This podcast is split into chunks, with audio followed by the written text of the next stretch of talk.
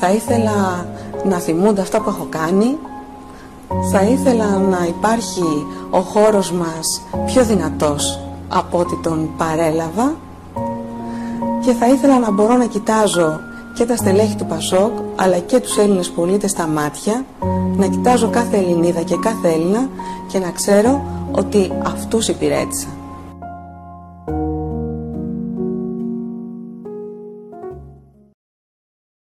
Ακούτε περισκόπηση.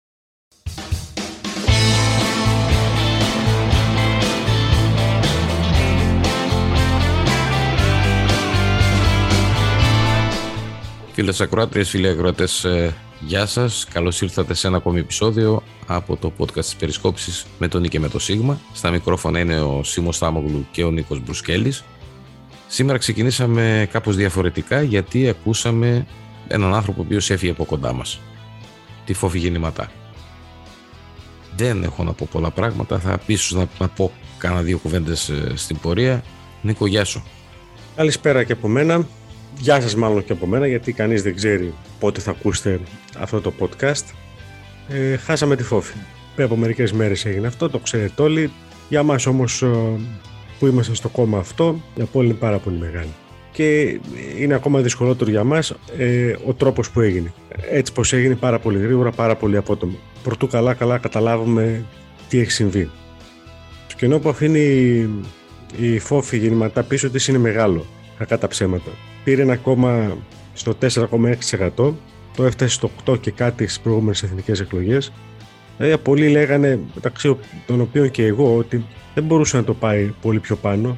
Όμως παρόλα αυτά το ότι δεν χάθηκε στη λύθη αυτή η παράταξη, ότι δεν αποσυντέθηκε όπως όλοι περίμεναν και ότι έχει μια προοπτική ε, στο μέλλον και ότι κρατήθηκε ενωμένη, αυτό το χρωστάει στα φθήνα. Βέβαια, η ζωή συνεχίζεται και οι εκλογές του κινήματο αλλαγής θα γίνουν κανονικά 5 και 12 Δεκεμβρίου. Ναι, οι εκλογές θα γίνουν κανονικά. Βγήκαν, έκαναν, έκαναν και ανακοίνωση για το, για το θέμα αυτό. Για τη γεννηματά, το μόνο που θα πω είναι αυτό το οποίο με έκανε εντύπωση όταν μιλούσαν για αυτήν η, η πολιτική της φίλη και η πολιτική της αντίπαλη όπου όλοι μιλούσαν για έναν άνθρωπο ο οποίος πέραν όλων των άλλων ήταν αξιοπρεπής. Δηλαδή αυτήν τη λέξη, τη λέξη αξιοπρέπεια, τη χρησιμοποίησαν όλοι. Μάθαμε πράγματα μετά που έφυγε δυστυχώς. Φαίνεται σαν να έχει δικαιωθεί η γυναίκα αυτή μετά θάνατο, δυστυχώς. Δέχτηκε, είχε δεχτεί πάρα πολλές επιθέσεις. Ήταν η κόρη του γεννηματά, γι' αυτό ήταν εκεί, ότι ήταν άγριστη. Είχε κατηγορηθεί αδίκως ότι λόγω της ασθένειάς της είχε βγει στη σύνταξη από την τράπεζα στην οποία θα εργάζονταν κανονικά, αλλά η, η Φόβη είχε βγει στη σύνταξη με εθελουσία. Είχε φύγει με εθελουσία και δεν έπαιρνε τη σύνταξή της. Αλλά η ίδια ποτέ δεν, το, δεν τα έλεγε αυτά ή ποτέ δεν χρησιμοποιούσε τα προβλήματα υγείας που είχε όλα αυτά τα χρόνια ως άλοθη. Ε, στεγόταν παλικάρι, αγέροχη πραγματικά, στις επάλξεις, μαχήτρια, αξιοπρεπής όπως είπες και ενωτική. Ε, Απλός άνθρωπος, προσινής, καμία σχέση με αυτούς τους μεγάλου χείμωνε που έχουμε συνηθίσει με ψηλά τη μύτη. Και άνθρωπος που χαμογελούσε ήταν η γεννηματά. Δηλαδή σε κέρδιζε, ας πούμε, από αυτό κατευθείαν. Εγώ ξέρεις, δεν μου αρέσουν. Οι μίζεροι δεν μου αρέσουν καθόλου. Τους έχω αποκλείσει από τη ζωή μου εδώ και χρόνια. Προτιμώ ανθρώπους που χαμογελάνε. Και να έχουν να πούν και κάτι φυσικά έτσι. Δύσκολες καταστάσεις και δύσκολες καταστάσεις και για τους συνεργάτες της, τους στενούς συνεργάτες στο κόμμα. Και βέβαια θα δούμε τι ξημερώνει η επόμενη μέρα, καθώς ε, έρχονται οι εκλογές και ελπίζω να γίνουν οι εσωκομματικές διαδικασίες ε, με τα μαχαίρια μέσα στα θηκάρια και όχι έξω. Δύσκολο το βλέπω, αλλά εντάξει, μακάρι να γίνει.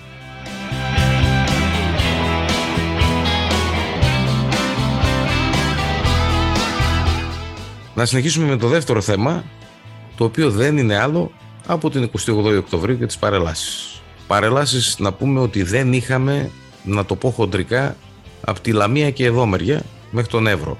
Είχαμε σε κάποια σημεία και με διαφορετικούς τρόπους για παράδειγμα, στην Αλεξάνδρεια είχαμε παρέλαση μαθητική αλλά όχι στρατιωτική.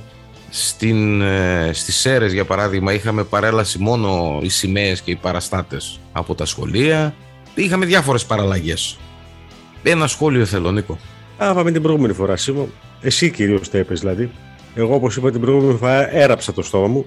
Θα το ράψω και τώρα. Καλά, δεν το ράψες ακριβώς. Εντάξει, Μια ερώτηση έκανα μόνο. Ναι, εντάξει. Μία ερώτηση έκανα μόνο. Ράβω το στόμα, μου σημαίνει, δεν λέω, το στόμα μου σημαίνει δεν λέω κουβέντα.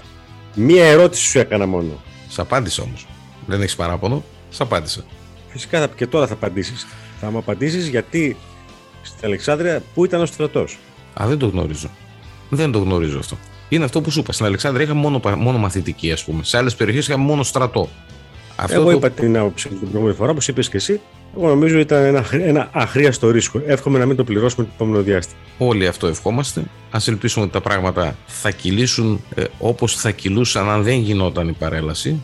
Χλωμό το κόβω. Δεν μπορώ να το προσδιορίσω. Ειλικρινά στο λέω. Γιατί είναι γνωστό ότι τραβάνε την ανηφόρα τα κρούσματα, ο αριθμός των κρούσματων. Η Σαλονίκη έχει ξεφύγει πλέον. Έχει ξεπεράσει και την Αθήνα άλλο πια.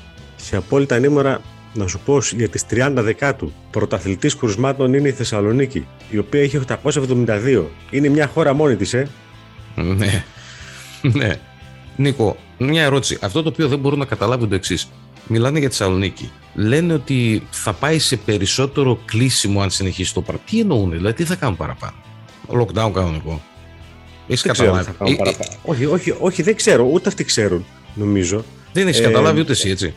Όχι, κανείς δεν ξέρει. Σε σχέση με τα κρούσματα, τα 7 ημέρα κρούσματα, τα, 7, τα, τα κρούσματα ανά 100.000 πληθυσμό, στις 30 Δεκάτου, στις 30 Οκτωβρίου, πρώτη είναι η Πάρος, η οποία βέβαια έχει πολύ μικρό αριθμό κρούσματων που δεν την περιλαμβάνουμε.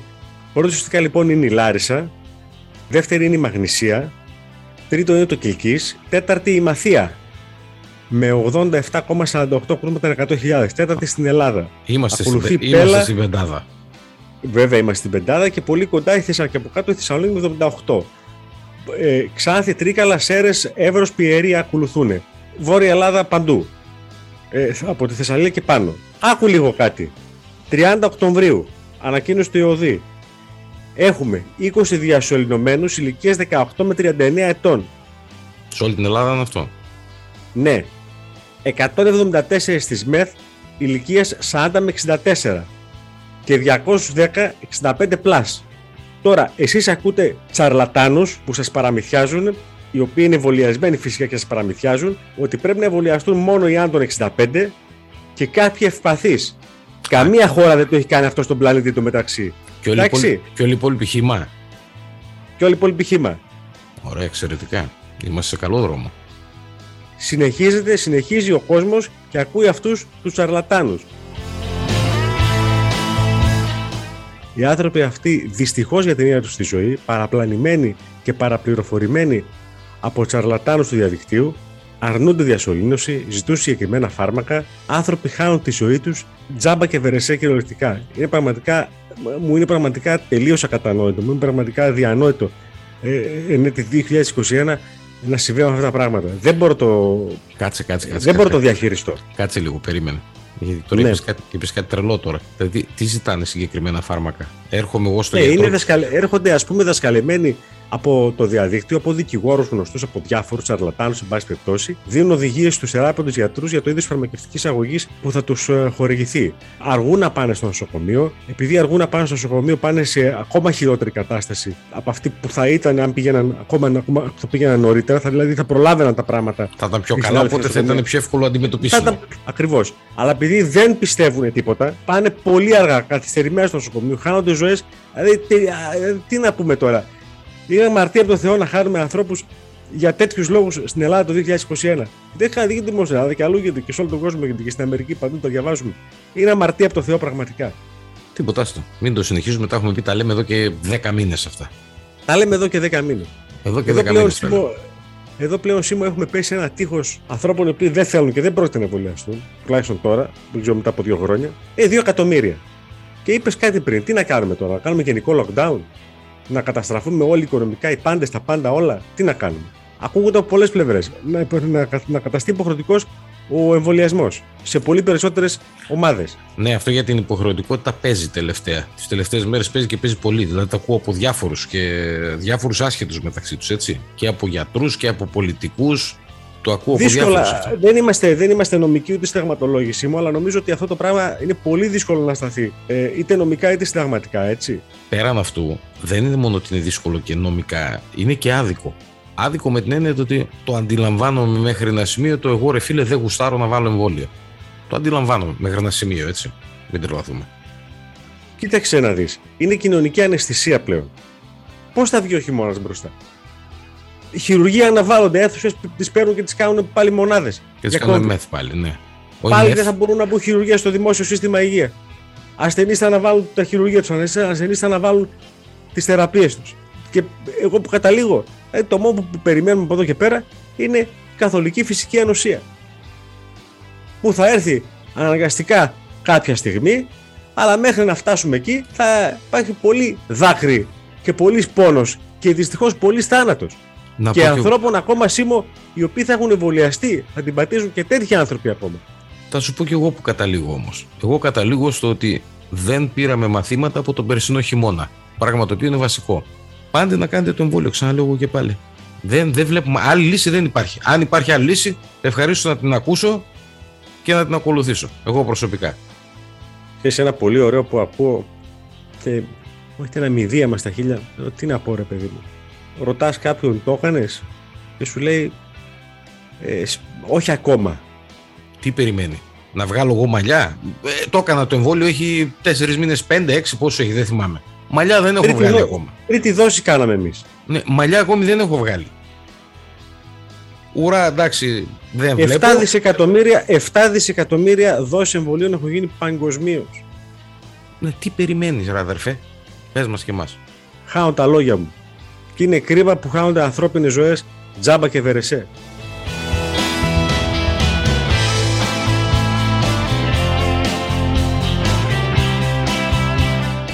Κλείνω. Πες μας για τη Μέρκελ που ήρθε στην Αθήνα. Δεν ξέρω γιατί ήρθε. Να μας αποχαιρετήσει για το καλό που μας έκανε. Η Δωροθέα ήρθε. Τώρα ήρθε να αποχαιρετήσει εμάς, ήρθε να αποχαιρετήσει την, την πολιτική τάξη αυτής της χώρας. Κανείς δεν γνωρίζει για ποιο λόγο ήρθε. Πάντως ήρθε. Πέσαμε έξω και οι δύο στο ότι θα βλέπε τελευταίο τον Ερντογάν. Άφησε εμάς για τελευταίο, όχι τον Ερντογάν. Να πούμε κάτι όμως. Στα χαρτιά η Μέρκελ είναι τη στιγμή αυτή υπηρεσιακή καγκελάριος. Να το πούμε αυτό στους φίλους να το γνωρίζουν. Ήρθε λοιπόν η Δωροθέα για το οριστικό του αντίο. Μας αφήνει μετά από 16 χρόνια και αφού τα τελευταία 15 χρόνια έκανε όλη την Ευρώπη να πηδάει στο ρυθμό που αυτή ήθελε. Ήρθε και όπως έγραψα και στην περισκόψη από τη Δωροθέα εμείς δεν έχουμε τις καλύτερες εντυπώσεις. Ως πολιτικό μιλάω, ως άνθρωπο δεν τη γνωρίζει κανένας, ελάχιστοι στην Ελλάδα την γνωρίζουν πιστεύω. Και σε αυτό το αποχαιρετιστήριο ταξίδι της είπαμε, θυμηθήκαμε κάποια πράγματα, θυμηθήκαμε όσα γίνανε. Γιατί η Δωροθέα έκανε βασικά λάθη τα οποία στην Ελλάδα κοστίζουν και θα κοστίζουν, έχουμε τώρα 2021, για τα επόμενα 39 χρόνια. Μέχρι το 2060 σίγουρα. Από εκεί και πέρα βλέπουμε γιατί μπορεί να κάτσει και κάνα μνημόνιο στο ενδιάμεσο, αν δεν τα πάμε καλά. Η πολιτική τις τελευταίες μέρες, τώρα που ήρθε η Δωροθέα, ε, είναι, κάνουν πολλές αγιογραφίες. Εγώ δεν ξέρω κανέναν Υπουργό Οικονομικών ο οποίος να λειτουργεί αυτοβούλος παίρνει εντολές από τον πρωθυπουργό του και λειτουργεί. Άρα δεν μπορώ να δεχτώ ότι η Μέρκελ ξαφνικά ε, μετάνιωσε για ό,τι έκανε και αυτά που είπε. Δεν μπορώ να τα δεχτώ. Ό,τι έκανε ο Σόιμπλε το έκανε μαζί της. Μαζί το κάνανε. Οπότε λοιπόν δεν έχουμε τις καλύτερες εντυπώσεις από αυτήν. Την αφήνουμε με τις χειρότερες εντυπώσεις, γιατί ούτε στα ελληνοτουργικά μας έχει υποστηρίξει ποτέ. Τα μνημόνια μας τα φόρτωσε θέλοντας και μη. Δεν μας βοήθησε καθόλου στο προσφυγικό, καθόλου όμως τίποτα. Και θα μπορούσε να βοηθήσει με δύο τρόπους. Ο ένας ήταν να βάλει χέρι στο φίλο του Ερντογάν και ο δεύτερος τρόπος είναι να πάρει και αυτή μερικούς. Δεν πήρε όσους θα έπρεπε. Ή να το πούμε αλλιώς, δεν πήρε όσους την αναλογούσαν. Α είναι καλά το κορίτσι εκεί που είναι. Δεν ξέρω, έχει εγγόνια τι έχει. Να, να καθίσει να, να διασκεδάσει με τα εγγόνια της. Εγώ δεν κατάλαβα γιατί ήρθε, γιατί ήρθε η Μέρκελ. Ε, να σου πω ότι σε μια σύσκεψη του G20 νομίζω θα πάρει μαζί τον Όλαφ Σόλτς να το συστήσει, δεν το ξέρουν οι ξένοι, ε, να το συστήσει ως τον νέο καγκελάριος της Γερμανίας. Και ουσιαστικά να πει με αυτή την κίνηση ότι κοιτάξτε, ο διάδοχός μου στην καγκελαρία θα συνεχίσει την πολιτική τη δικιά μου. Αυτό ας το κρατήσουν οι εντός Ελλάδας υπεραισιόδοξοι, οι οποίοι έχουν την εντύπωση ότι θα αλλάξει κάτι. Τίποτα δεν θα αλλάξει, παιδιά στα σοβαρά τα κράτη, στις σοβαρές τις χώρες, οι πολιτικές χαράσσονται πριν από χρόνια και ακολουθούνται από όλες τις κυβερνήσεις. Ό,τι και να κάτσει. Όπως και να κάτσει η εκλογική μπίλια, οι πολιτικές ακολουθούνται. Όχι, Οπότε, εγώ διαφωνώ σε αυτό που λες. Εντάξει, δικαίωμά σου. Εγώ θεωρώ ότι δεν θα αλλάξει απολύτως τίποτα. Δεν θα αλλάξει ούτε άμα, στάση. ήταν, άμα είναι έτσι σήμερα, να μην γίνονται εκλογές. Όχι, όχι, δεν κατάλαβες. Δεν κάνει νόημα τότε, αφού, αφού οι πολιτικές είναι ίδιες. Εγώ μιλάω για, καθαρά για εξωτερική πολιτική. Γιατί τη στιγμή αυτή η Ελλάδα υποτίθεται ότι είναι ένα ξένο προς τη Γερμανία κράτος. Οπότε θεωρώ ότι δεν θα αλλάξει ούτε η στάση έναντι της Τουρκίας. Στο ελάχιστο θα αλλάξει για τα μάτια του κόσμου. Θεωρώ ότι δεν θα αλλάξει ούτε η στάση στο προσφυγικό. Θεωρώ ότι είναι θα στημένη... διαφωνήσω, μισό, μισό, μισό λεπτό. Και εγώ θα διαφωνήσω σε αυτό που λες τώρα αυτή τη στιγμή. Διότι κατά πάση πιθανότητα, παράδειγμα, το Υπουργείο Εξωτερικών γίνεται μάχη στη Γερμανία ποιος θα πάρει το Υπουργείο Εξωτερικών και ποιος θα πάρει το Υπουργείο Οικονομικών. Ωραία, άντε και το πήρε. Ποιος; Δηλαδή, έχουμε την ψευδέστηση και ρωτάω και σένα. Έχουμε την ψευδέστηση ότι τη γενικότερη ναι. πολιτική την καθορίζει ο Υπουργός. Τη γενικότερη όχι, πολιτική. Παίζει ρόλο. Παίζει όχι, ρόλο. κάνει λάθος. Παίζει ρόλο μεγάλο κιόλας. Τη γενικότερη πολιτική την καθορίζουν δηλαδή; οι διάδρομοι. Όχι, όχι, όχι. Παίζει ρόλο μεγάλο διότι έχει να δώσει λόγο στους στους πολίτες οι οποίοι τον ψήφισαν. Κάθε υπουργός. Και ειδικά σε ένα συνασπισμό κομμάτων. Δεν μπορώ να το δεχτώ αυτό. Ειδικά για μεγάλες χώρες όπως η Γερμανία ή η Αμερική. Έχει λάθο αυτό που λες. Διαφωνώ, διαφωνώ πάρα πολύ με αυτό που λες. Διότι ειδικά σε ε, χώρες, σε συνασπισμούς κομμάτων που θα μπουν στην κυβέρνηση, η πορεία του κάθε στελέχους, κορυφαίου ειδικά, που θα πάρει κορυφαίο πόστος, παράδειγμα στην κυβέρνηση, στην εργασία στη Γερμανία, το στέλεχος των, των οικολόγων, το οποίο θα μπει στην κυβέρνηση, θα πάρει ή το Υπουργείο Εξωτερικών ή το Υπουργείο Οικονομικών, πρέπει να έχει ανάλογη πορεία. Ανάλογη τουλάχιστον στο μέτρο του δυνατού, ε, με τις προεκλογικές εξαγγελίες και τις αρχές του κόμματος. Μην φαντάζεσαι ότι στη Γερμανία, εάν παράδειγμα, γιατί έχει συμβεί αυτό, εάν ο οικολόγος Φερρυπίν, ο οποίος πάρει ένα από αυτά τα δύο υπουργεία, ακολουθήσει γραμμή ή πολιτική τελείως διαφορετική από τις αξίες του κόμματος, απλά έχεις να πάρει την καρέκλα, θα μείνει για πολύ εκεί. Για να κλείσω με το θέμα της Μέρκελ, ξαναλέω δεν κατάλαβα γιατί ήρθε, θα το μάθουμε αργότερα. Αυτό, καλά, η εντύπωση μου για τη Μέρκελ είναι η χειρότερη δυνατή για πολιτικό. Εντάξει, δεν ξέρω και πολλούς Έλληνες. Η χειρότερη δυνατή η εντύπωση εγώ έχω για πολιτικούς, παράδειγμα, όσο καταλάβεις μέτρο σύγκριση για τον Τραμπ και μετά για αυτήν. Λοιπόν, και, και για τον Πούτιν. Αυτά. Λοιπόν, ε, εκεί την κατατάσσω εγώ. Στους χειρότερους των χειροτέρων. Λοιπόν, πάμε παρακάτω. Δηλαδή, τον... Αυτό όμως που μου δεν. Συγγνώμη, συγγνώμη, συγγνώμη, συγγνώμη. Δηλαδή, εδώ τη στιγμή αυτή τι αμφισβητείς τον αρχηγό του ξανθού γένου. Μόνο. Είναι Μόνο δυνατόν, είναι δυνατόν αυτό το πράγμα; Αυτά είναι παραμύθια για μικρά παιδιά. Τρίτον, ε, να σου πω κάτι που δεν μου έκανε εμένα καθόλου καλή εντύπωση. Μου έκανε τη χειρότερη των εντυπώσεων. Η Μέρκελ συναντήθηκε με τον Μητσοτάκη και με την πρόεδρο Δημοκρατίας. Κανένας δεν είχε από τους δύο αυτούς πολιτιακούς ηγέτες την πολιτική και την πολιτική ηγεσία της χώρας ουσιαστικά. Δυστυχώς δεν είχε κανένας από τους δύο το σθένος να πεις στη Μέρκελ τώρα που φεύγει ρε, Φεύγει, ρε, δεν την έχετε ανάγκη. Φεύγει. Σε μερικές εβδομάδες είναι παρελθόν. Φεύγει. Δεν θα την ξαναδείτε. Βγες και πες, ρε, πρόεδρο της Δημοκρατίας. Καλά, από το Μητσοτάκι δεν περιμένω τίποτα. Βγες και πες, ρε, πρόεδρο της Δημοκρατίας. Κυρία Μέρκελ, έκανες τεράστια ζημιά στο λαό μας. Κόστησε πάρα πολύ στο λαό μας. Και κόστησε πόνο και δάκρυ. Και χρήμα. Και χρήμα. Ήταν καταστροφικές οι πολιτικές για την Ελλάδα. Τι τη χαϊδεύετε δηλαδή. Θα και την ξαναδείτε. Δεν έχετε ανάγκη. Βγείτε και πείτε το. Εκφράστε το μέσο Έλληνα πολίτη. Δεν είναι όλοι Κωστή Στεφανόπουλος. Δυστυχώς. Αυτό ξαναπέστο. Αυτό ξαναπέστο. Δυστυχώς. Και για τους φίλους που μας ακούνε και δεν θυμούνται, ας δουν λίγο κάνα βίντεο από όταν είχε έρθει ο, ο Μπιλ Κλίντον στην, στην Αθήνα. Με αυτό θα κλείσουμε. Εγώ να ευχαριστήσω, να ξαναπώ για μία ακόμη φορά για 600 επεισόδιο πάντε να κάνετε το εμβόλιο μην το αφήνετε και να σας χαιρετήσω Γεια και χαρά και από μένα. Να είστε όλοι καλά και να προσέχετε